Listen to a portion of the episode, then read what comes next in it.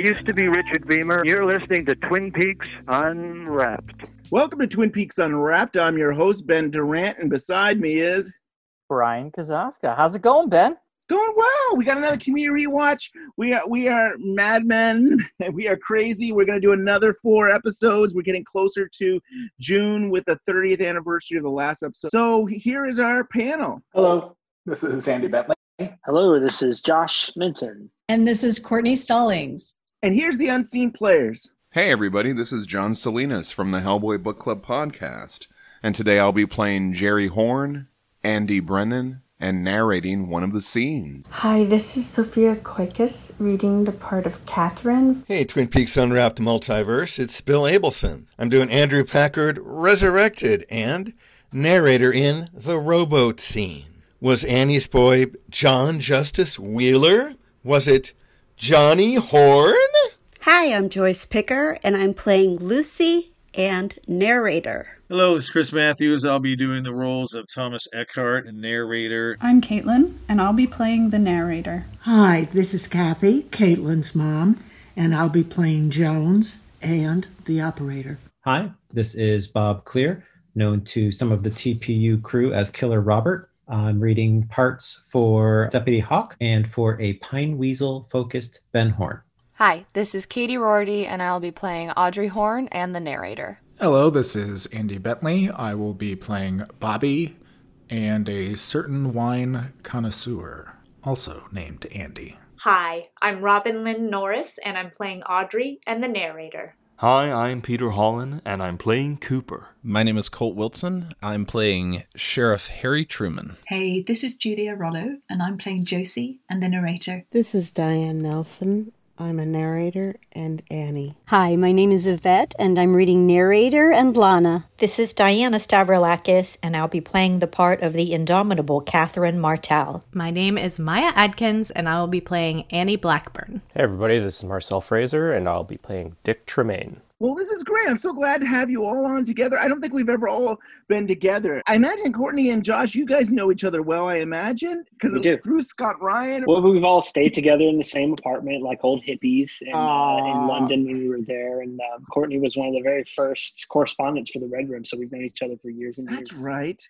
That's so cool. You're right. There would be, I don't remember, it was like a university and they had a panel of uh, Twin Peaks actors and writers. And Courtney, you got the scoop, didn't you? Yeah. The University of Southern California in 2013 did a retrospective covering all two, the first two seasons of Twin Peaks and Fire Walk with Me over a period of five months. And it was for USC film students, but it was open to the public. And I covered it for the Red Room podcast. That's so awesome. That's cool. So let's we're covering four episodes, and you know I'm calling the first episode episode 23, the condemned woman. This is the episode that Josie dies. So I mean that's how I remember it, and I also remember it as the one episode I missed in the original run. You know, I mean it, it's like blasphemy. How could I miss an episode? Mm. Actually, it was like a high school dance or something, and I decided to go to it. And I, I think with the Gulf War and there was so much going on, I don't even think they, I knew that it aired and stuff until afterwards. And I don't think it was till like VHS tapes that I got to see this episode. So, what an episode to miss! I remember I would tape uh, Buffy, and my VHS didn't go off, and I ran home and I just turned on at the end, and it was her swapping bodies with Faith, and I was like, "What? Wait, what?" And you know, back then there was no way to. You had to hope for the summer it would show up again. Yeah, with hope. Yeah. Andy, do you want to tell us what interests you about this episode? I'm sure a lot of people are going to talk about the ending with uh, Josie. I say tangentially to that, when you've kind of been a part of a fandom, you think you've seen it all, but then you get this one thing where it's like, whoa, I didn't actually know that.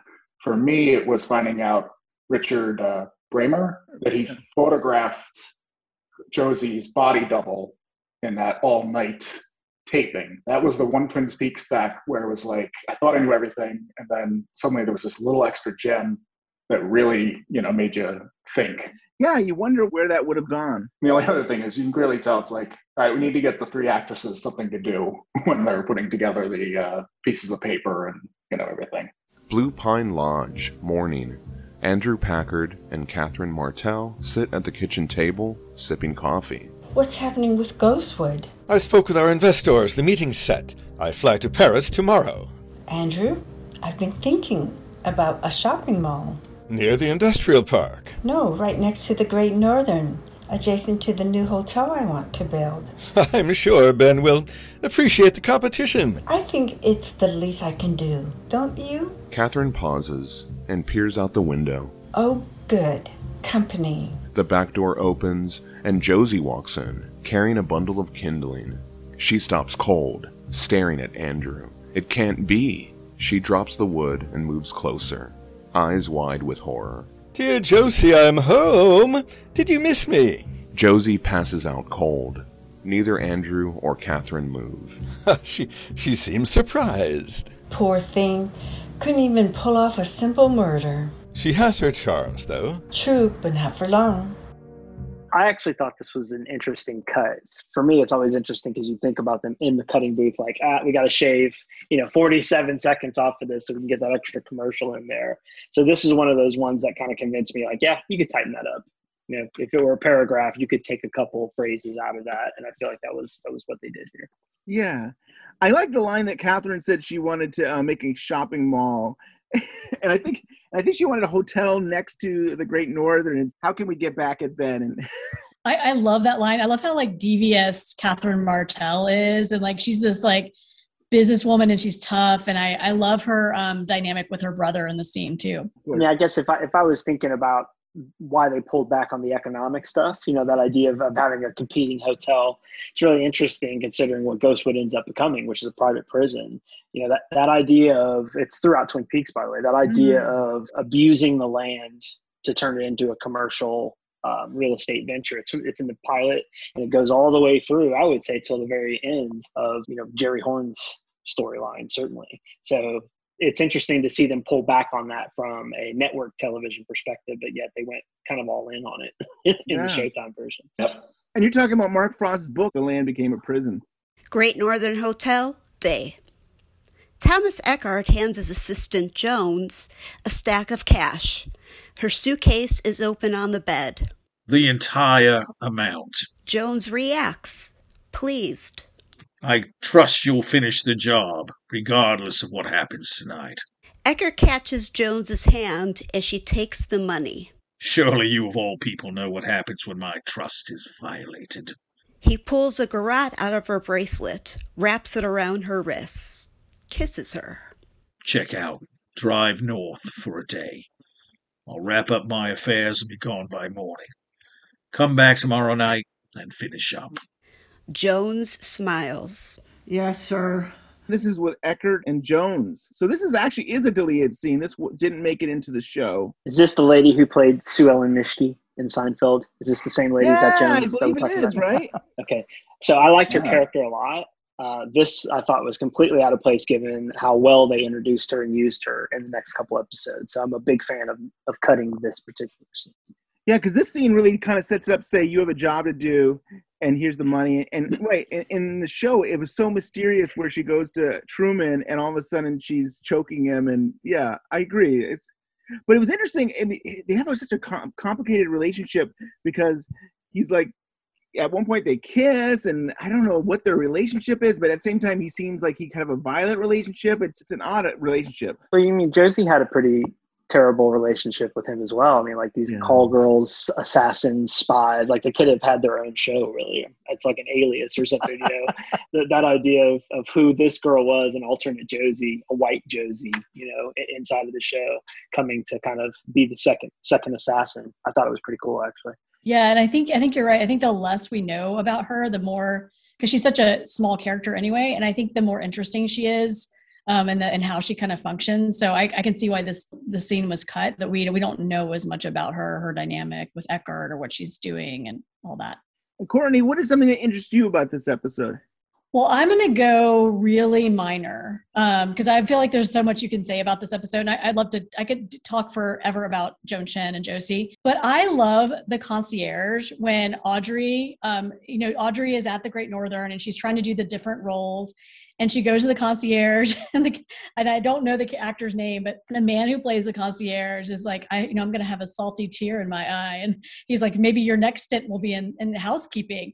and I just I love this minor character because he kind of puts her in, a, in her place, even though she's like, you know, she's Audrey horne And I just I think he's hilarious. And I love, you know, season two doesn't get enough credit for those like little tiny things that happen that are so great and funny. And um, I just I love that concierge you really could have done so so much more. I mean, you could do a whole show just with the Great Northern because there are some really interesting characters there. And then you think about all the different people that come there and the guests, and you have cheerleaders coming by and the bands. But you could have had a, a whole big storyline just on in the Great Northern. But yeah, there's a very shining element to it, right? That idea Yeah. of this haunted hotel that's haunted by the the ghosts of the past. right, love it. Interior Ben Horne's office, day.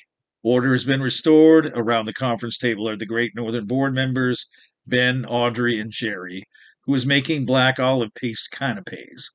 John Wheeler sits down between Bobby and Audrey.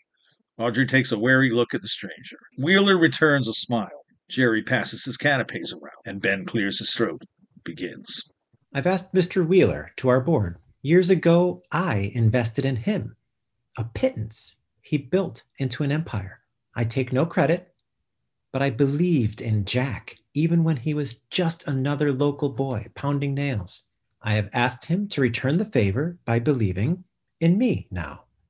Wheeler nods assent. Ben pauses with requisite drama, at least long enough for Jerry to finish chomping on a rather hefty canape, and begins. Horne Industries Incorporated have fallen on hard times. The mill and Ghostwood lands are now solely owned by Catherine Martell. We don't begrudge her the mill. It was and is, after all, hers.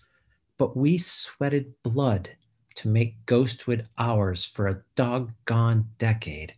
Retail revenues at the department store are down 14%. And as for the hotel, well, let's just say it's off season and leave it at that. Ben, over in Sicily, I had this marketing brainstorm.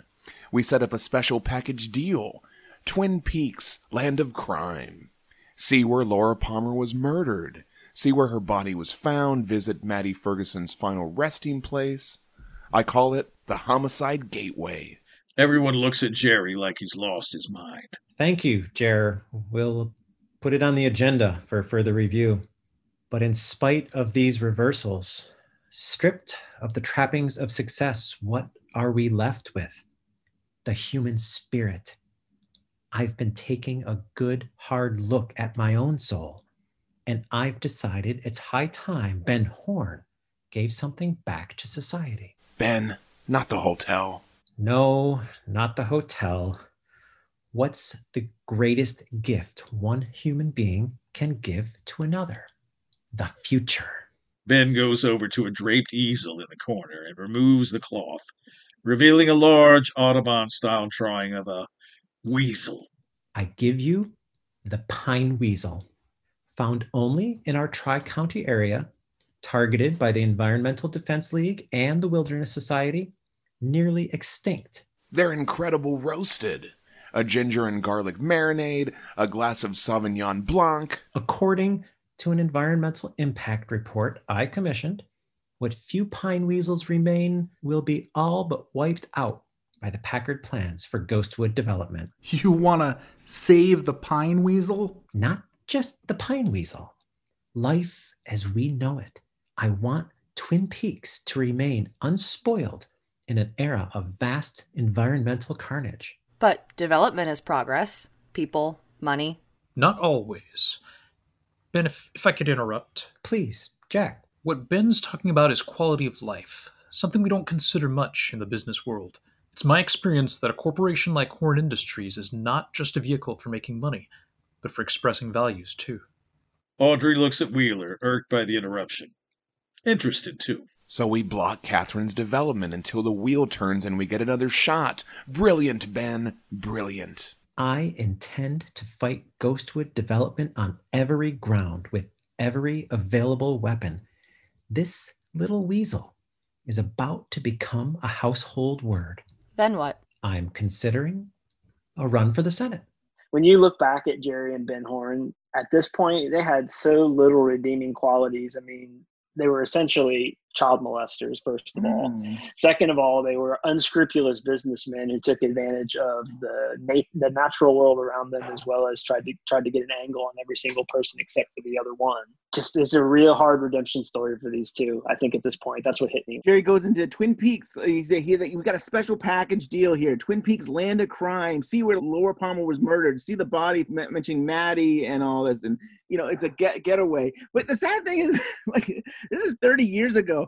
This is something that really is is around now. Like these are, you know, there's packages out there. murder for hire podcasts i mean like that Jerry's line is just it's hilarious because he goes out there and he kind of brings in Laura Palmer. Sometimes I, I feel like these characters forget anything happened. A lot of times we're just moving on to other storylines. Like he's like, you know, there was just a murder last week. You're like, are we not shocked by that at all? Yeah, Some- when Heather Graham brings it up, it feels like the first time it's been in the front of season two in a long time. Josh, what interests you about this episode? Yeah, I mean, I, I so the that idea again of bringing the girls together. You know, I know it was a little silly and, and contrite, but I think it was really important. I haven't seen these episodes in probably seven years, so I've been living up season three's butt for so long. It was kind of refreshing to get back and actually hear the music, and you know, seeing Kenneth Welsh after meeting him a few years ago, like that's that that's him, that's that guy. That's his spirit. He brought that right into the role um, I really loved his his performance, and this is the end, if I if I'm correct, the end of the the Donna or the James and Evelyn story because I Yeah. he and Donna have that Yeah. whole out. That's a blessed moment in Twin Peaks when that storyline ends for good. That's really that's really a mercy that the writers had on the on the viewer there. After I thought the five pic- episodes or so we oh had with my lord, yeah, that was they they really stretched the the limits of of loyalty there. But I think the picnic scene was actually beautiful. As I was looking at it on the wide screen, it was just like that. It was framed and filmed. It was a silly scene, but it just was gorgeous uh, up on up on the screen. So I really liked that. Last thing that I noticed was Cooper actually sees Bob and the little man from another place. He actually sees them in the room. So it's it's not a dream. It's not like it's a legit uh, hallucination or a blending of this dream world and, and the reality. I think that was that's really important. That's an important moment. It struck out to me at least. It sets up season three in some ways because we have uh, you know Dougie and uh, the one armed man kind of communicating through you know two different worlds. Yeah, it- that that last scene is like it brings it back. We're going. It's like we're kind of going back to season one, the beginning of season two, where all that stuff was just forgotten about for so long. So that's an interesting scene too. It always it it plays weird. It always played weird for me, but with season three, I think it plays better. But when I first saw it, I was just like, shouldn't they be in the red room? This is Yeah. it feels like you're not abiding by your own rules that you've laid out for us. But then with season three, there is that rule breaking. Uh, so I guess it I guess going back now it makes more sense. I mean, i- yeah, the little man from another place dancing on the bed seemed out of. It just seemed way out of place for me. I mean, I think if you could have made a hole and you could have seen that you could have like he, the little man from another place could have still been in the red room and somehow in that space, I think it would have felt a little better. But Yeah, it it reminds me of how you told me the last episode with the dentist and how the they were gonna make spoilers, Bob, we haven't gotten there yet. but how they were going to make Bob a dentist. So I kind of feel like the writers are like, how can we be Lynch without but our own version of that? And it it just doesn't land. You know, like I think we would have been crazy if we saw Bob as a dentist. You know, that would have been very bizarre. Yeah, So, I don't know if they. I think I don't know if that was their way of trying to scare us or trying to, you know, things that are uncomfortable. We don't like dentists, so. But that's that's that's for another show. I know, I know. Interior, Great Northern dining room, night. Ben goes to the kitchen to save Jerry from getting stabbed by the cook. Audrey turns to Wheeler, fixes him with a level stare. She's determined to remain unimpressed, and she won't call him Jack. So, which is it, Mr. Wheeler? Are we bankrupt or just failing? I'm here to do an old friend a favor. My father's friends are rarer than the pine weasel. Ben was once a very good friend to me. And so you came to bring us all up to speed. You are Santa Claus, Mr. Wheeler. I better hang my stocking. You don't like me much, do you, Audrey? I don't have an opinion either way. But if you did, If I did, I'd say that the Hornes have managed to take care of themselves just fine for more years than you can count. and desperate though we may seem, will probably continue to do so in the foreseeable future. Audrey's matching his direct tone, adding a little bit of her father's flamboyance. She waits for Wheeler to respond, react. A beat, and he begins to laugh. What's so funny? I was just remembering. Heidi. It's no big deal. Heidi again. I was 10. I don't know what that has to do with anything.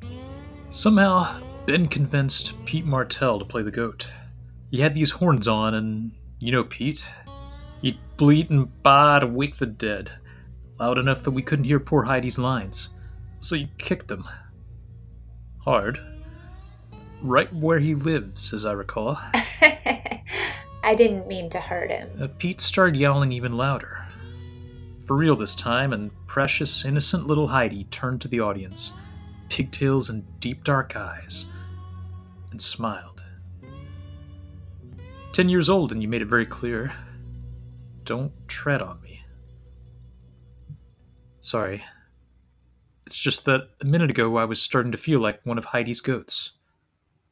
Sparked a memory. Where have you been all this time? I mean, when you weren't rescuing widows and orphans and making our world a better place to live in. The far corners of the earth. It's glorious out there, Audrey. But all in all, it's nice to be back home. Wheeler says it simply, without effect. Audrey's never met a man like him before, with a single exception Agent Cooper. And that goes straight to the heart of her. I'm only 18. S- excuse me? Nothing. I, um. Look at the time. Tell my father, okay? I've got an appointment. See ya, Jack. Flustered, not sure exactly what she's feeling, Audrey makes a sudden exit. Wheeler sits back, as fascinated now as he was back then, and watches her go. Originally, Wheeler sees Audrey at the Great Northern, and he says, "I remember you. You were Heidi and stuff." And this scene actually explains more about Heidi. On, but I guess it shows how strong Audrey is. Like she was tough even as a young girl. She's gonna be heard. I want Audrey to be happy. I hated the John Justice Wheeler story the first time I watched this show. It was total like get through it. But this time I kind of looked at it through that lens of, you know, I have to look through the returns lens and that idea of this lady's finally happy. Like she had a chance right here to be happy, and and um, somehow that got that got thrown off track. Uh, I was really rooting for her. Yeah, too. Yeah, I, yeah, I agree with that. I mean, I, I know a lot of people wanted to have, get Audrey and Cooper to get together. Talked about this before. I think that would have been really problematic because of the conflict of interest of the case and also the age difference and power dynamic. And and uh, but I understand why people wanted that. I mean, they had such great chemistry. I get it. And uh, but I I love and I I kind of felt that way about the relationship originally too. I was like, who is this guy coming in? Um, but the more I watch it, the more I'm like, oh, they they really are good for each other. They really are a match. They have this history since they were kids, and you know, she's really showing her power around him. And I, I don't know, I, I like their dynamic now. Great Northern Lobby, night. Sheriff Truman strides through the lobby over to the house phone. He picks it up. Agent Cooper, please. Cooper's room. Cooper's loading his pistol. The phone rings. He uncoils, answering it. Cooper? Yes, Catherine. No, I was just on my way out there. She's here now? Thomas Eckhart. All right. Truman is still on the phone. I'm sorry, that line is still busy. Truman hangs up and heads for the elevators. Hotel corridor. Cooper walks down a hall and around a corner. We hear shouting. Cooper moves more quickly. Cooper now stands outside the door. No, not as long as I live. Then you won't. Cooper kicks the door open just as a shot is fired. Josie lying on the bed with Eckhardt, both faces frozen, eyes wide open. It's not clear who's done what to whom. Eckhardt rises from the bed, starts towards Cooper, a knife in his hand. Then Cooper sees the blood seeping from a wound in his chest. Eckhardt stops. Josie pulls her arm out from under the covers, pointing the smoking gun at Cooper. Eckhardt collapses. Josie holds the gun on Cooper. She's wearing traditional Chinese peasant clothes that are half open, half off. No makeup, looking more like the girl she used to be. He tried. He tried to kill me. Is that what you'll say about me? Josie, I'm not armed. Behind Cooper, Truman steps through the open door, unseen, but listening. What about Jonathan? Was he trying to kill you too? He was taking me back. Truman draws his gun. And me? Why did you shoot me, Josie? You asked too many questions. I knew this day was coming. I won't go to jail. I can't. Truman steps out into the room, points his gun at Josie. Put it down, Josie. Josie can't bear to look at Truman. Tears roll down her face, but the gun holds steady. Put it down. Harry, forgive me. I had no right to hurt you. She cocks the gun, still pointed at Cooper. Truman cocks his own gun. I'm begging you, don't make me do this. She looks at him one more time, whispers goodbye. She turns the gun on herself. Her hands start shaking. She exhales sharply, twice. Her body seizes up and she collapses on the floor. Truman rushes to her. Josie? Josie! Truman turns to Cooper. She's dead. Cooper looks at them and senses something more. Josie and Truman disappear. A bright light appears in the room. In a hole, in that light, Cooper sees the little man from his dream, dancing by, then replaced by the face of Bob, laughing demonically. That image fades. Truman reappears, kneeling down, holding the body of Josie. Cooper continues to watch them, trying to make sense of what he's seen. Drifting over to a chest of drawers, settling on a circular drawer pull.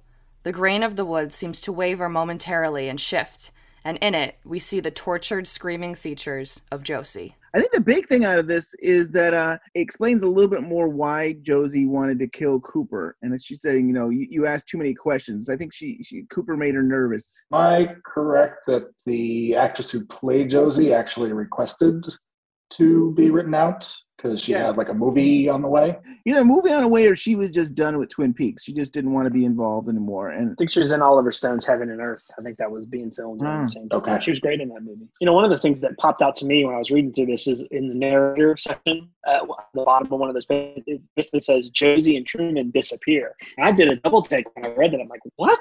And then I realized, like, instead of Bob and, and the little man from another place appearing, Josie and Truman disappeared, which is a totally different reading of that scene, I think. At least it was for me. Yeah, it's almost like more like Cooper and the Giant when he's in the Roadhouse that he's watching Julee Cruise, and then the world disappears, and there's the giant kind of communicating, which I think would feel a little bit better. I mentioned this on the last show, but I still think there was a missed opportunity. Windom Earle should have killed Josie. The idea that there's just these random people getting killed, but to actually have somebody that we all knew from the first episode from the first scene of Twin Peaks actually kill off Josie, I think that would have brought in everybody a little closer. It would have had more Harry Harry Truman would have been more affected and he would have wanted to go after Windom Earle. I don't know. I understand they wanted to finish off her storyline, but at the same time, boy, I wish it could have been found a way to do that and just had her be a victim of Windom Earle. It's not a bad It's one of idea. those one of those needful things. I'm a huge Stephen King fan, so that old novel Needful Things, where this guy comes in, sets up this little tinker shop, and basically starts fooling with everyone's lives around them to produce the most amount of misery that he possibly could. I feel like that would have leaned in really hard and well into where the storyline was here. That idea of Windom Earle is just out there. He's a farmer and he's farming misery and uh, tra- trauma, and he gets it all to the point where it's ready to be harvested, and he just chops the heads off of all these people that he's made miserable for a few Yeah. weeks. And then Bob drinks Garmin, but pure garmonbozia. I feel like that they could have really ran with that. That would have been really Aw. something. That would have been something. Yeah, Ben, I, I like that idea a lot because I think it it ups the ante. And uh, you know, Kenneth Welsh said he was he loved playing that character, Windom Earle, because it was like a Shakespearean villain. And I think that would have been very Shakespearean to have, like you said, like Truman's lo- Truman would have been so invested in, in Windom Earle and like to really show how evil Wyndham Earl is and like her death by him would have been really incredible. Yeah. It's always easy to go back and look at it. It's like, why didn't you do this? And I'm sure the writer's like, we're just trying to keep this show going. and stuff. Yeah, yeah. We're on to episode 24, which is Wounds and Scars. And I'll start again with Andy. What interests you about this episode? I would say the costuming. There are there is you know not only from our uh, Kenneth Welsh, but uh, the hat on Justice Wheeler, the glam tuxedo on uh, Squeaky at the end. It's, I think they uh, put the costume department through the works on this one. Brian, I say every time there must be a costume shop in town because uh, it seems like as the season goes on, there's more and more costumes, and they got to be ready for Miss Twin Peaks. And I mean, Yeah. you got Windom Earle is like the number one shopper. I mean, know. he's always there. Nobody had more fun filming Twin Peaks than Kenneth Walsh. Yeah. That dude was having a ball. Bookhouse entrance, night. Standing beside the door is Andy. Agent Cooper, Hawk, the sheriff's gone off. He's broken every piece of furniture that's not nailed down and shot out the ceiling lights. I honestly don't know what to do. It's okay, Andy. He is clearly frightened. Cooper and Hawk follow a trail of broken furniture. Truman sits in darkness, a bottle of Jack Daniels beside him, gun in hand. Hello, Coop. How's business? A little complicated at the moment.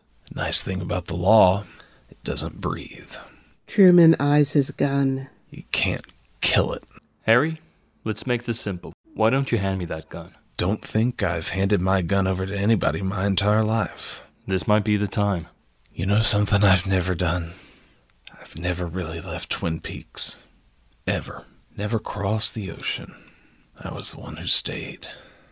Then Josie came to town. My life. My life was different. It was better. And now she's gone. Your life belongs to you, Harry. Josie didn't take it with her. When I walked in that room, and it looked like I might have to shoot her, I know she lied. I know she was evil. I looked into her eyes, watched the life drain out of them. She was so helpless. She needed me, and there was nothing I could do. With that, Truman completely unravels, knocking over the bottle. It didn't have to end like that. She didn't have to die. The gun's aim swings into wider, more dangerous circles. Cooper steps in, pulls Truman into a bear hug. Truman grabs onto him, finally allowing himself some comfort. Easy. The sheriff's arms extend despondently, the gun dangling from his hand. Hawk takes it. There's so much I don't understand. We're all like that, Harry. The whole fact that Truman is is recognizing that she wasn't perfect and that she had problems, I think was good. And I guess I don't know if it was as clear in the show. I think in the show he was just so miserable, but to have these lines where he's kind of saying, you know what, and he's blinded, but he realizes that you know she wasn't a good person. I don't know if he'd go far as evil. Is if she seems sometimes she seems like a victim, and sometimes she seems like she did a lot of bad things. But to call her evil, maybe taking it too far. Correct. She's in the gray area, really. I like the part where he talks about how he never left Twin Peaks and he meets this woman who was international and and I mean you can kind of see like I mean Josie's compelling for so many reasons. she's beautiful, all these things. You can kind of see how like somebody from a small town meets somebody who's so worldly and uh, you can see like how that would that would transform him in so many ways so i love that line that he has there this is one of those moments where you get to see the limit of of harry truman you know what what he's capable of and this is his limit this is what he's been pushed beyond his limit in this point. point and that's where it's so important that he has a friendship with someone like like dale who can pull him pull him over, you know, who can be that voice of wisdom. Because Cooper's going to need that same voice himself very soon. Uh, mm. You know, so this idea of friendship being a connecting force that can help us get over those moments of our limitations, I think it's really powerful. And it really would have shown a lot more of, of Truman here if they would have kept this in. And Courtney, what interests you about this episode? Well, I love Annie Blackburn. Mm. So when she's introduced, um, I always get excited when she's introduced because I feel like it's kind of the I love her character. I like her dynamic with Cooper, but I also feel like it's the beginning of the end, you know, when she's introduced. And uh and that scene where um you know she meets Cooper and they're in uh, the Double R diner, and then Windom Earle is like across the way. They, people don't realize he's there because he's in disguise. And I realize like Windom Earle is like always kind of in the background, like foreshadowing that he's like the third character of this relationship, kind of like with Caroline and, and Cooper too. And um, so I love that juxtaposition of Cooper and Annie meeting and having this really great dynamic, and then Windom Earle's in the background. So you know this is not going to go well. And Josh, what about you? What interests you about this episode? So there were actually a few things that really jumped out at me. You know, the first one was I noticed that during the scene with Annie in the diner, the music that was playing there, I mean, it really is an emotional cue inside of Twin Peaks. It tells you how to feel and kind of what, what it's about. The music never ever lies to you. But when it's gone in the return, that's actually a deliberate absence, you know. I love the Log Lady's backstory. I think that, you know, when Mark Mark Frost was able to flush that out in the secret history of Twin Peaks, was was really cool. Actually, that may have been the final dossier. I can't remember which one, but I love that backstory, and I love how connected that is to Carl Rodd, for example, in that book. So hearing that was like really really cool to, to know that they had they were thinking that long ago. Everett McGill is so funny when he's uncomfortable which is the whole show basically. Uh-huh. got keep in mind, I the first time I ever came across Everett McGill was as the dickhead in um, full, not Full Metal Jacket, but uh, Heartbreak Ridge with Clint Eastwood. So I'd watched him for years and hated him in that movie because he was so good as a, as a terrible guy. So to see him in this role was a little bit different. This is my favorite role, a uh, a quiet, you know, fussy man who is just put under duress. That's like my favorite thing in the world to watch in, in comedy or drama. So that was cool. I loved Ankian going full Shatner twice in this episode. Yes. You know, and he did it twice, and it was he did a great job with it. It made me laugh both times. I also laughed when I the scene where Mike is checking in with Nadine into the to the hotel, and he's wearing this jacket two sizes too large for him, and I just thought like, what would what would insurance manager Mike have to say to this to this guy? What, what would he say to him if if he could meet him and go back to him? And then the last thing was uh, how funny Dick Tremayne was in the fashion show. Um, that is pure comedy.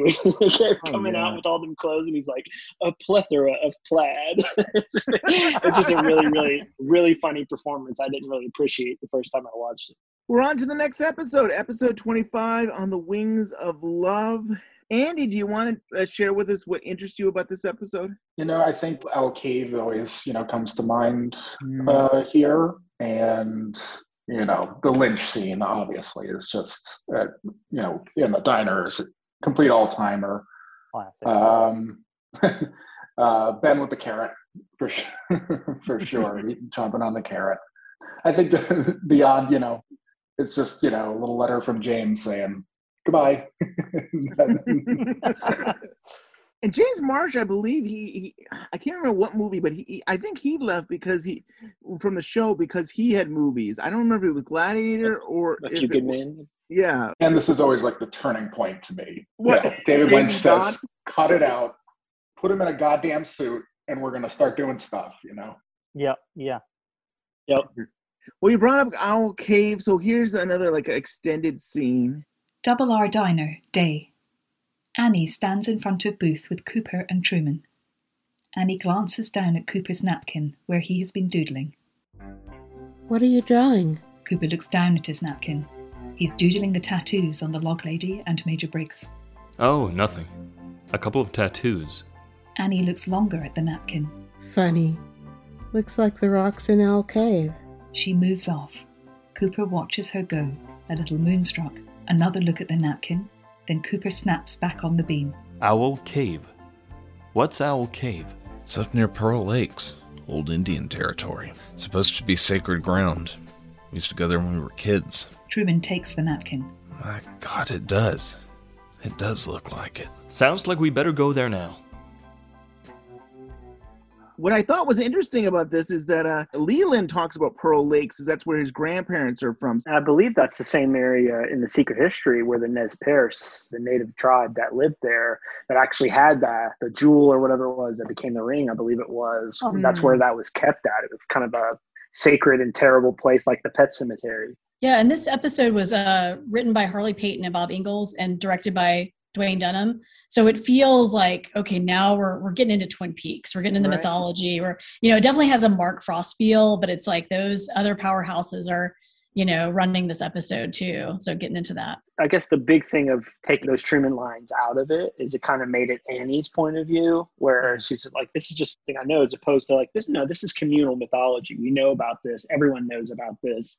We used to go up there and drink beers and stare at it, and it was really weird." I don't know why they would have cut that out. I feel like that would have been an aid to the story they were telling, Yeah. and not detract in any way. I mean, a lot of times I sometimes think they have to cut things because of commercials. Like they, Yeah. they're trying to fit everything in, and it's like, ah, we can't fit this in. But There were a few things, of course, that jumped out on this one too. I actually do think that this is one of the best Twin Peaks episodes for the exact reason that Courtney just said. We had the three probably, you know, powerhouse minds besides the two creators that just kind of converged on this episode and really turned in a nice mythology based episode. Now, years later, I would come to recognize these in the X Files as my favorite episodes of the show. So Mm. anytime they dealt with the mythology and the mechanics and the, the, the weirdness behind the story we're, we've been watching for so long, I think that's where shows like this really shine. A couple things that I that jumped out at me: this bonsai, like the idea of the bonsai on the on the counter. Not only was it hilarious when Lynch screamed into it, that was a funny scene, but bonsai is also on the side table of the um, the room in the return where Yep. Sam and Tracy get Oh, massacred. yeah, So this you're idea, you know, the, they call it. I think the quote was, "It's the ultimate miniature." For some reason, it really jumped out at me. I'm like, that's kind of interesting. It's like its own miniature little world, kind of like what happens in season three. Earle had a suitcase very similar to the one Mr. C has Yep. in the hotel room or motel room, I should say. I thought that was interesting. And then, um, as Andy said, that diner scene has to be one of the best scenes in all of Twin Peaks. Like with with it's just a beautiful, beautiful four minutes uh, of television. Big fan of that scene. with Gordon Cole and everybody, everything that's happened. Yeah. Yeah, Well, he falls in love and he can hear for the first time. This is a beautiful. It's just a Yeah. really, really nice scene. Classic And scene. Yeah. Truman gets to flip the "How long you been in love with her?" line on him, and you know he's always getting one up on Harry, and Harry finally gets one up on Yes. him. Mm. Right. And Courtney, you mentioned the writers and the directors, but having maybe David Lynch on the set. I mean, he's the actor, he's not technically there, but to have co-creator of the show on set, he probably had times where he said, "Oh, I want to do it this way," and what about doing this? And I'm sure he had his times where he could uh, direct people, even though he's not the director.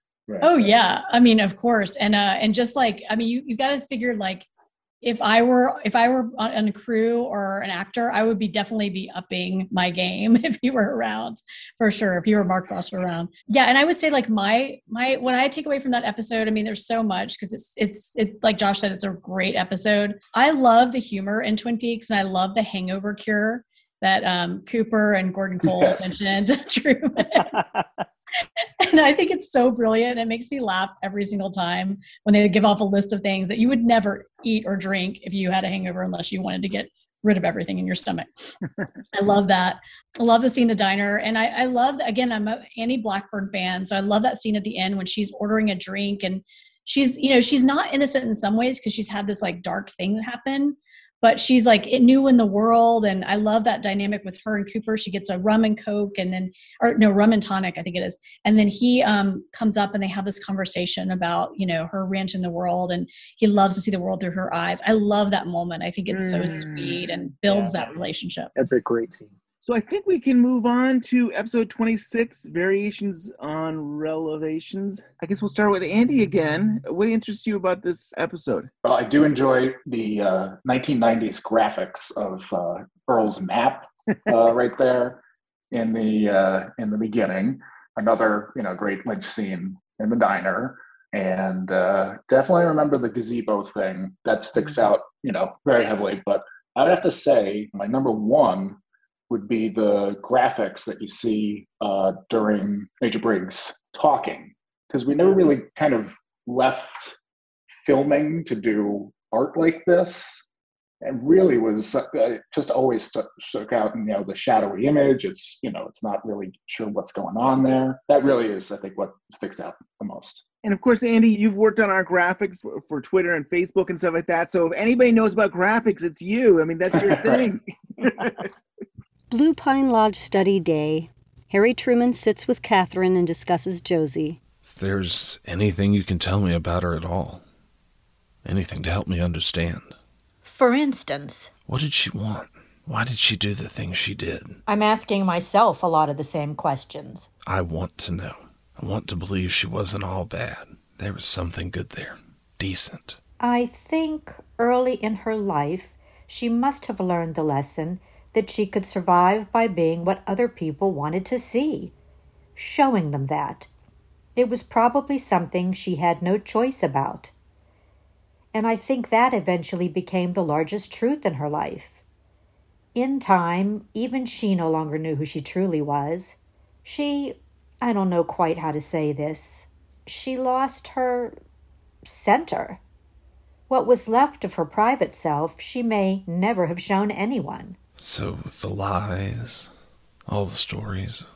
Who knows? They may not have seemed untrue to her. What she needed to believe was always shifting to suit the moment. A ball of knots, knotted, tangled string. In spite of everything she tried to do to me and my family, I find it's curiously hard to hate her for it. She was so beautiful. Of course, Josie was her main nemesis, so it's kind of like you know asking Khan about Kirk in many ways. Yeah, I'm, I'm not. I'm not a fan of the original scene they left in there. I thought that was kind of an odd pairing for him to go to her for any kind of consolence as it was. Uh, but boy, she is great in that scene, though. Catherine, she was something. she gaslit the shit out of him. That's, true. That's right. It was like she probably doesn't know who she is because I pretty much destroyed her. you remember remember a couple of days ago you came by? Yeah she was my personal maid and and you know she was pretty much a slave to me and and truman's like oh are you all right? It's like do you not realize that she, uh, she's not in a good situation here? Oh man. Courtney what do you think what interests you about the, uh, this episode? You know a, a lot uh, and i'm going to go back to annie blackburn and cooper because i i love that scene when they're on the lake and um it's just such a beautifully shot scene and such a great moment. And it's, it's shot on malibu lake and and uh in Cal- southern california outside of los angeles. And then again you know they're having this wonderful moment. And in the background when we've Windom Earle's you know intruding on that moment. And of course we find the the guy at the end um, sam raimi's brother you know is killed in the gazebo. Yep, yep. um and i yeah i just think that's a that's a great moment of of establishing this like beautiful lovely romantic scene. And then Windom Earle you know it's like really foreshadowing like everything that's to come and it's it's like the terrible things that are, that are to come with annie and cooper. Lake day. The small rowboat. Cooper pulls in the oars. They'll drift together. I used to swim out here when i was a kid every summer two or three times a week. I can understand why. It's beautiful. i guess even then i felt a closer connection to nature than i did to people. I was kind of a weird kid. Really? How? that's what people used to say I never had many friends. Norma was Miss Popularity. Seemed like she was always moving towards the world. I was always moving away from it. I lived in my head mostly. Not a bad neighborhood. Well, there were some pretty strange neighbors. Boyfriends? No. No, I. Well, I had one. High school? Senior year. Anything to do with your going into the convent? I'm sorry. Do you mind if we don't talk about it? We can talk about whatever you like. I want to come back to the world. I was so frightened for so long of everything, of life. I thought I'd be safe there. Everybody here thought I was nuts. And when I think about it, it was such a weird 19th century thing to do. To think I could remove myself as if that could stop the noise in my head when the problem was me. It was always in me. It was always in me. I understand. Silence, prayer. It wasn't the religion. It could have been a Buddhist retreat. Walden Pond, a quiet room. But you sit in a room like that long enough and you realize, I realized, that I was just hiding and that running away from my fear didn't make the fear go away. It made it stronger. Yes. So I had to face it. I had to face myself. And I have to do it here, where everything went so wrong. Cooper takes her hand. She lets him hold it.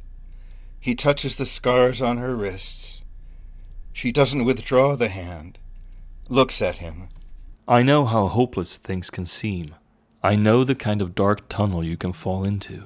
It happened before I went away. It happened because of that boy. I went away because of it. That's all you need to know. Cooper nods. Annie, I uh, I had a similar experience. Not the same, similar. I like to help you in any way I can. Annie kisses Cooper. I don't know you very well. No. I'm trying to learn how to trust my instincts. What are they telling you? Trust. There's no hurry. I think maybe there is. How so? I think I've got a lot of catching up to do. Cooper and Annie in the distance upon the bright water. Cooper rows to shore. Annie laughs as he helps her out of the rowboat. They step toward the familiar gazebo, now stop, embrace, and kiss. Hidden in a tree, Windom Earle lowers his binoculars. He's watching every move. And I don't know, maybe it was always there, but like I think when I was younger, I didn't really realize. Did that boy that she knew from high school sexually assault her? Yeah, I see it differently now too because I knew that she when I was watching when I was a teenager, I was like, oh, she was in a bad relationship, and you Yeah. know, and uh, like like many of us might have been in high school. Um, but now I'm like, oh, what? Something terrible must have happened. You know, like there's there's like a lot of unsaid, you know, backstory there that you can kind of fill in. So yeah, I think there's there was something bad that happened, which is another part of Twin Peaks, kind of like Laura's story too, right? You know, it's like this town is not so innocent as you think it is. Yeah. I think there's definitely trauma there for sure. I mean, obviously she tried to kill herself over it. She says it outright in that scene, and then we see the risks. And in some ways, she's she's confronted death in a way that Cooper never has yet. You know, Annie has, and I think you know. That, by the way, if you guys haven't read this amazing book called Laura's Ghost, Women Speak Oh, I think I heard of that book. written by a brilliant lady. Um, I got really sensitive to this stuff reading that book. Like you, you see it all over the place in the return, and I it certainly jumped right off the page and right out of the scene that's actually in the show to me as well. I think there's a lot of trauma there. Um, this idea of how do you confront it? Can you ever get past it? You certainly can't change time. We learned that in Twin Peaks. Um, that doesn't ever work out the way you want it to. So you have to either move through the trauma or, or succumb to it. And Hmm. uh, at this moment, Annie has moved past it as best she possibly could. So just from a writing perspective, it makes sense. You know, she just popped up. You know, a lot of the audience would have been like, "Well, who's this new person?" But the Yeah. fact that she's a Twin Peaks resident that's coming back makes people, you know, the audience trust a bit more. And then thematically, it becomes more interesting because uh, Cooper essentially, you know, unifies bonds with Miss Twin Peaks. You know, it's kind of this, you know, final him getting completely, you know, stuck and caught into this uh, into this town. Cooper say, saying to Annie, he says, you know, I had a similar experience, not the same, similar, and I want to help you. But I thought that was a, a really polite and sweet way to say that, like, I don't know what you've been through. I have my own issues, my own maybe my own baggage and stuff, and I hope that maybe we can work through this and talk through it. And I thought that was a sweet way because sometimes we say, "Oh yeah, I know what you're going through." It's like, no, you don't. You have no idea what I'm going through, but at least you could say I'm I'm there for you. And I don't know. I thought it. I don't think it was in the show, but it, it was it was a sweet thing from Cooper. when he takes her hands and uh, looks at her wrists and holds them like it's just a like a really incredible moment because he's you know she's embarrassed i mean you can tell she's embarrassed by it it's it's like this dark thing that she doesn't want to talk about and he's like no no it's it's okay. I'm i can face this darkness with you. I've seen some darkness too. Like you said it's not the same but i've seen it and i just i love that moment where they're both really honest and real and he's actually looking at her scars and not like being you know afraid of it or um you know just shying away from it at all And Josh mentioned your book. How's your book going? I mean, I, I think I feel like everybody in Twin Peaks should know Laura's Ghost book by now. But do you do you? This seems like a moment to plug it. Do you want to mention about your book and and how things have been with that? Sure, sure. So uh, I have a book out named Laura's Ghost Women Speak About Twin Peaks. And uh, it's centered around the character of Laura Palmer and how the women in the Twin Peaks community, fan community, have responded to her and what she means to them as this, you know, really important character from the show, but also in talking about trauma and sexual assault and sexual abuse. And um, there, we do get into that in the book, but there's also some more lighthearted things too. And you get to know some of the women Cheryl Lee. Uh, I interviewed Cheryl Lee. I interviewed uh, Grace Zabriskie, uh, Jennifer Lynch, and Sabrina Sutherland, sort of the, the people surrounding the core of the character of Laura Palmer. And um, 10% of the proceeds go to support RAINN, the Rape, Abuse, Incest National Network. And if you'd like to buy the book, you can go to FayettevilleMafiaPress.com. It's also available for Kindle on Amazon. Nice. I don't think I re- realized leading up to it that this really is like a community book. It really does. I mean, I feel like it includes a lot of people involved, in it, which I think is beautiful. I think it. I think we're always stronger together when we're all here together. You know, supporting each other and stuff. And I really, yeah, I recommend everybody pick up your book. Let's support each other. Let's support writers.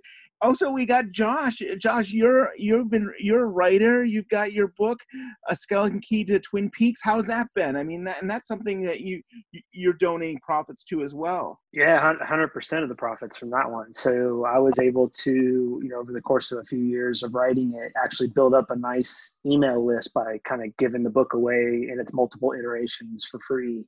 Um, and then I was able to kind of sell enough on the first 48 hours that it paid for the printing of it, which then opened up global demand for unprinting. So I've made like 2,500 bucks and given it all away to both the David Lynch Foundation as well as the Krishnamurti Foundation. Uh, Mark, Mark, Frost is a big Krishnamurti fan, so uh, I figured if I can do some good with uh, you know my own appreciation of this work, I'm going to do it.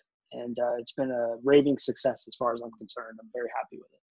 That's awesome. That's available on Amazon. Yeah. Yeah. And the It's print impressive that you version is gave- beautiful. Yeah, Thank it you. really is something. Thank you. Yeah. And you both work so hard on these books, and it's so wonderful that they're done and they're out, and people can go and get them, and it, that is great. Well, and I think it's just been great to have books during the pandemic too. You know, when you're stuck at home, and I have a print copy of um, of Josh's book, and it's really beautiful. So you know, if you can get a print copy, and then also Twin Peaks Unwrapped book came out last Wow, we've year. got a book too. Yeah, you got a book too. And it is so great. I mean, you have so many people from the fan community and from the show.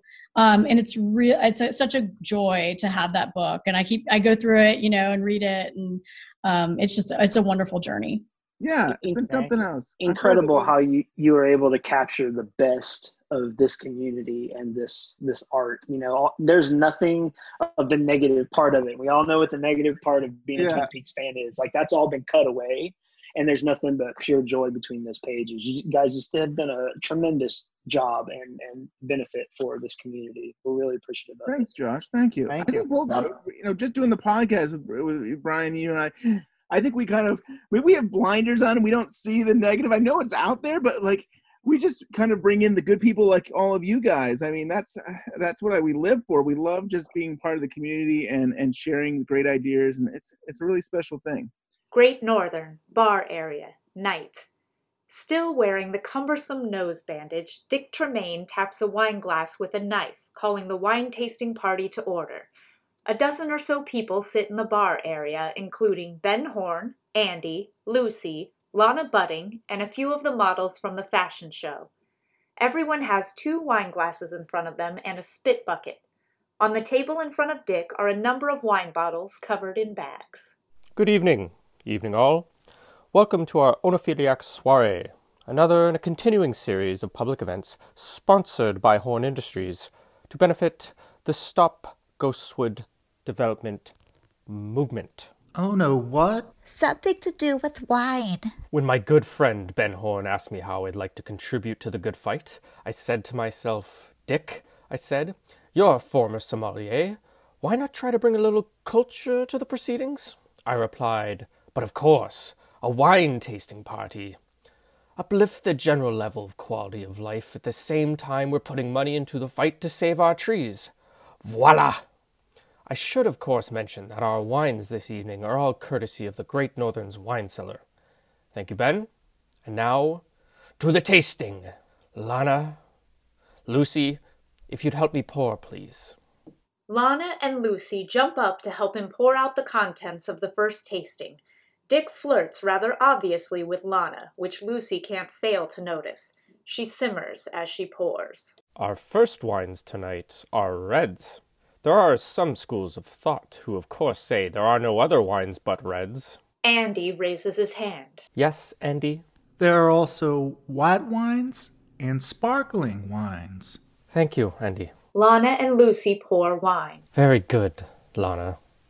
Don't pour so much, Lucy. Lucy gives another cold look to Lana and Dick. Now that we're all poured, let's first examine. Dick shouts at Andy, who's drinking. Don't taste it yet, Andy, for heaven's sake. Andy has a mouthful of wine. Spit it out! Andy spits into the bucket. Sorry. That's all right. That's what you're here for, to learn. Now to the wine.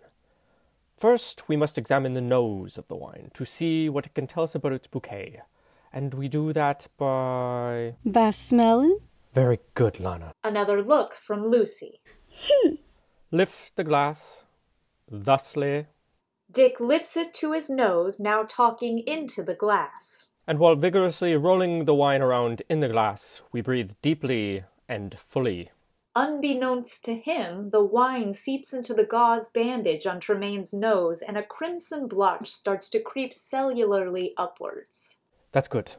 Now, procedurally, we take our first taste, a big, boisterous gulp, and roll it energetically around our entire palate, trying to involve those hard to reach taste buds tucked away in the back of our tongues, remembering not to swallow. The class takes a sip and rolls it around in their mouths. Excellent.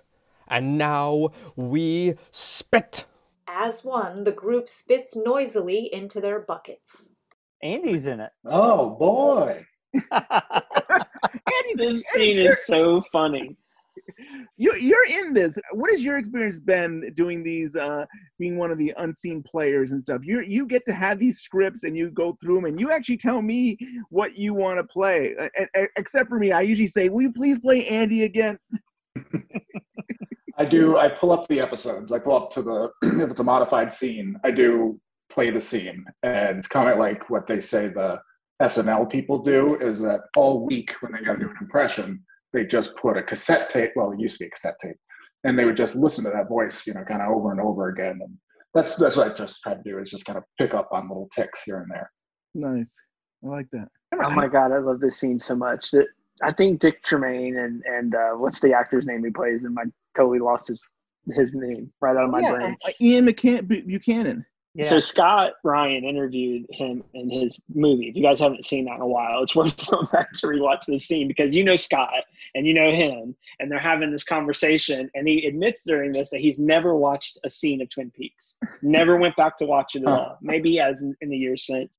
Knowing that, and then going back and watching him act in this, like he just gave it everything and he's almost making fun of it at the same time he's acting i feel like i feel like on some level this guy's like this is ridiculous but i'm gonna just really punch through this uh, he's hilarious in the scene with the little dab of wine on his bandage on his nose i mean come on that stuff's great Andy's spitting out the wine. Yeah, yeah. The wine. Uh-huh. I think the one thing with this deleted scene or extended scene is really that it explains why uh, Dick is involved. Like he's like kind of like, I want to bring some class to this and stuff like that. Like Ben told me about it and like, well, you should be doing a wine tasting and you should be using your wine from the Great Northern so we can do this. so typical in some ways that like he says he wants to do class, but it seems like he just wants something for himself that he can show off or yeah. Yeah, he kind of reminds me of like you know in small towns there's the there's the person who thinks they're above you know everybody else in the town like in any other city he would just be another person but he's the the cla- he works in the department store and you know he's he's classy compared to everybody else and he loves to like lord that over everybody yes great As the spinoff, Dick Tremayne goes to the big city and finds he's a small fish in a Potatoes. big pond. Oh, That'd so be good. great. And Josh, what is something that interests you about this last episode here that we were going to cover? So a, cou- a couple things. Well, a few things. So the first one was I love the scene with the mayor where Ben Horne comes in to pitch his case for the Pine Weasel uh, Stop Ghostwood project, which you know is is total crap. Uh, but the mayor at one point is like, "What are you selling? What is he selling?" it was like he just called him out on it. It was so good. Um, and then something that really jumped out to me, there's a scene where there's a hooded figure, and you guys are gonna have to help me out. This this hooded figure comes back, but no face, hooded figure, and then it's there's a white background behind them, and an owl comes flying out at the camera. So that immediately made me think of the white scene where Audrey comes out of it in the return, like this idea of a placeholder for something inside of this white world, right? And the the idea that Audrey could have been the image to fill that at some point is mm-hmm. interesting to me. Do they bring that character back? Do you guys know? It's been a long time since I've seen the show. They don't bring the character No. back, and to me, that character is. What does Hawk say to Cooper about the Black Lodge? That you know you'll face the dweller, on the Dweller on the threshold. threshold. The dweller on the threshold. Right. Yeah. But when we get to episode 29, the last episode of season two, I think Cooper was supposed to meet this guy. Like, so Yeah. Lynch just scraps it all. Like 20 minutes of the show, he just scraps, and there's all this stuff where Cooper runs into people, and I think that's what he would have faced. It, it was was I believe this hooded figure, but yeah, he never shows that up. happens. That comes back in the episode that Cooper wakes up inside of, of the hospital. So like that's interesting. That's really interesting to me. I'm not saying they planned it. I don't think they did. But as a viewer, just dealing with what's on the screen and trying to make connections between these things that you know have no logistical connections. They probably didn't have intentional connections, but they do have mythological connections. They're there. We have to deal with them. So I like that idea of a through line that started way back in season two that we can kind of pull out to to what happens in, in the return. That was really interesting to me. Yeah. And then the um, the Annie Blackburn stuff, Courtenay, to go back to that, I think she's such an important character. Uh, you know, really, she wasn't in the show very long, all things considered. It's what seven or eight episodes, maybe six or seven episodes. So that's not a lot of time for to develop a character and have them uh, provide a gateway for for Cooper. Uh, I think he really did change as a result of coming in contact with Annie. And that scene with John Justice Wheeler, where they're in front of the fire and and uh, they have this conversation about love. There was a lot that was revealed in that scene. That was actually a really important scene. This idea of two men who don't know each other, uh, both at the top of their game in their worlds. Uh, completely undone by their love they have for another person. Um, I think it was a really beautiful moment. I, I'm a fan of that scene quite a bit. Yeah, definitely. Real quick back to the hooded figure and the owl. The last uh, moment is that fire explosion, which then you'll start seeing in the finale. But then Lynch uses it really heavy in uh, Wild at Heart. Hmm. Oh, that's that just burst of true. fire Yeah. explosion. Yeah. Yeah, that's great. Well, that pretty much covers, I think, the, these episodes, and I I was impressed. We we get it within the hour. We get on. we we used to go through every scene, and I think it's more fun. I think just to hear what you guys have to say about what interests you about these episodes is really something. I gotta say, uh, Josh, I really love Diane episode that you guys covered on your podcast with John good one, Thorne. wasn't it? Yeah, you you're you guys are on top of your your Oh. game. I'm really enjoying. You gotta you gotta share more. You gotta you gotta you gotta promote your podcast. Tell us more about this. Yeah, it's a you know I started off as just a conversation between uh, John Thorne and myself, and I try to leave as much space in there as possible to let you know John finish you know his entire thought, which can sometimes you know take a, take a little bit to get out, but once it's out, guy just thinks in, in such fascinating ways about Twin Peaks. I mean, he really does think about it a lot, and his his thoughts are, are very deep and compelling. So he kind of draws draws me in, and every you know six or s- five weeks or six weeks, we'll be like, "Hey, are you ready to talk again?" It's just a uh, it's just a great conversation. Uh, I think it gives John a very nice room within which to to really flex his his muscles. Um, he writes a lot, and I think that's pretty stressful on him. So having a place where you can just come and talk, um, and I, and I, you know, we have different views of Twin Peaks, just like we all do. Uh, but at the end of the day, we can come together emotionally and agree that you know this is still a work of art that brings us together, not tears us apart. So And Josh, don't sell yourself short. totally. Uh, in our house now podcast, you really bring it as well. I mean, the both of you guys are a great uh, collaboration, and and I think it's really interesting. It's it's definitely the top Twin Peaks podcast that I listen to right now. It's look at the company we're. It's so good. statement. It's so good. That, you're very kind. Thank you kindly. So that's awesome. So I guess we should go around and just like if you want to share how how people can uh, follow you and you guys can plug your stuff again and and we'll start with Andy. Oh, just uh, ABUDDAH on Twitter. I did help the guys out with uh, some podcast art. If you need some help uh, with that type of thing, you can certainly send me a note. And, uh, you know, with everything wrapping up, just want to reiterate everything everyone said about the community. We've seen where fandom communities can get very toxic. And for a property like this that is so obtuse that there's no one right answer, the fact that uh, everyone has been so good to each other uh, is really awesome. Yeah. Andy, I know it, I'm sure we've said it to you before, but thank you so much for all your support and that Yes, logo. And the you. one that we're talking about is that original Cooper and the uh, chevron uh, design. I have the shirt. And the Yeah. shirt, yeah, the shirt. Yeah. That's so cool. And you know that originally design, I think Brian and I had like very, very few things we said to you, and you really just came up with it all on your own. And I remember seeing that. It's like, wow, that's exactly what we want. I mean, unwrapping Twin Peaks. You've seen that. I think if people are need help, I mean, Andy's out there. You should contact him about other things if if you need help. Yeah. and a little no, little little known fact: when Andy sent us that logo, I was like, "Well, I guess we got to do a podcast now because we have a logo." so that was it. That was it. I'm like, "Well, I, there's no turning back now." Oh no, Andy, what else do you like to draw about? What other shows do you love? shows like i said buffy um, lost uh, you know a lot of the you know the big dramas there and then for silly stuff uh, in college uh, space ghost coast to coast was a really interesting one the way that they would just take old cnn interviews initially and chop them up and those early days of adult swim where it was really kind of guerrilla that was that was a lot of cool stuff And Courtenay, how can people follow you and get your book? Uh, follow me on Twitter at Courtenay Cal. It's spelled C O U R T E N A Y C A L. And uh, you can uh, get my book at Laura's Ghost at FayettevilleMafiaPress.com. I'm also uh, one of the editors of the Blue Rose Magazine, BlueRoseMag.com. Um, we're still producing magazines, so if you're interested in Twin Peaks and David Lynch, Mark Frost, follow us and um, subscribe. Josh? I'm on uh, Twitter and Instagram at Joshua Minton. And um, you can find my Twin Peaks book at Amazon. You can find it on my website, jdmintonwriter.com. I'm writing a new book on an English show called This is England right now. Uh, Hmm. You can't watch it here in the United States. You can only watch the, fir- the the movie in the first season, but there are two seasons unavailable. I had to buy a Region 2 DVD player to even get it. But um, I, I fell in love with this show a few years ago, and um, it has uh, really pushed me in a way that I haven't felt since I started writing about Twin Peaks. So I think uh, I think folks over here in America are really going to like this show when they get a hold of it. So Can you give the elevator pitch of what this show is?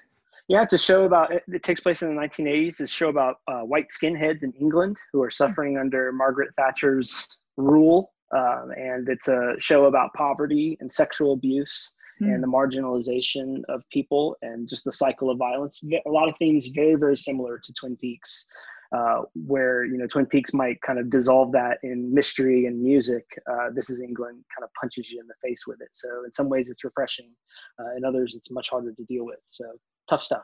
Yeah, it's funny when you said the title. I said, "Oh, it's a comedy, right?" it's definitely not. it's not there are funny things in it, but it's definitely not a comedy. Oh. And again, I mentioned, you know, you should in our house now podcast with John Thorne. You should definitely check that out. That should be subscribed. You. should be because I don't know, I don't always know when it's going to come out, but I know that if I subscribe, I'll get it whenever whenever you guys have a new show out. That's right. Yeah, we'll we'll do a new episode here in the next few weeks. We got we got a couple of ideas. These these themes pop up, and we'll Yeah. just text each other and say, "Hey, have you thought of a new one?" And off we go. And I, I and, and I think that you know this is helping John to probably write some new stuff. I'm hoping. I think so. Yeah, I do. It's Yeah. like therapy in a way, right? Yeah. Well, thank you, everyone. This has been great. Thanks, Ben. Thank you. Thanks, Brian. Thank you. Thank I'll- you. Cool. Thank you guys. And if you have a comment, question, or theory, give us an email at twinpeaksunwrapped at gmail.com. Like us on the old Facebook. Follow us on Twitter at Twin Peaks Unwrapped. Give us a five star review on iTunes. Subscribe to us, and we'll be back in a week or two. Uh, Pursuit is actually a stage direction. Some of you may know from The Winter's Tale, played by Shakespeare. Act 3, Scene 3. Exit, pursued by a bear, is what Shakespeare wrote. And an actor is chased off stage, and he actually meets an untimely end by the bear. We will talk about that. anyway, um, this is what we're having tonight. This, is, um, this is the 2015, my latest vintage. It's a combination of Cabernet and Merlot. It's a beautiful blend. I think it's one of the best, perhaps the best I've made to date. Um, we're enjoying it now with the steak, which I think it pairs so beautifully. Um, a great example of what Washington, Washington can do with Cab and Merlot. So, there we go. Cheers. Cheers.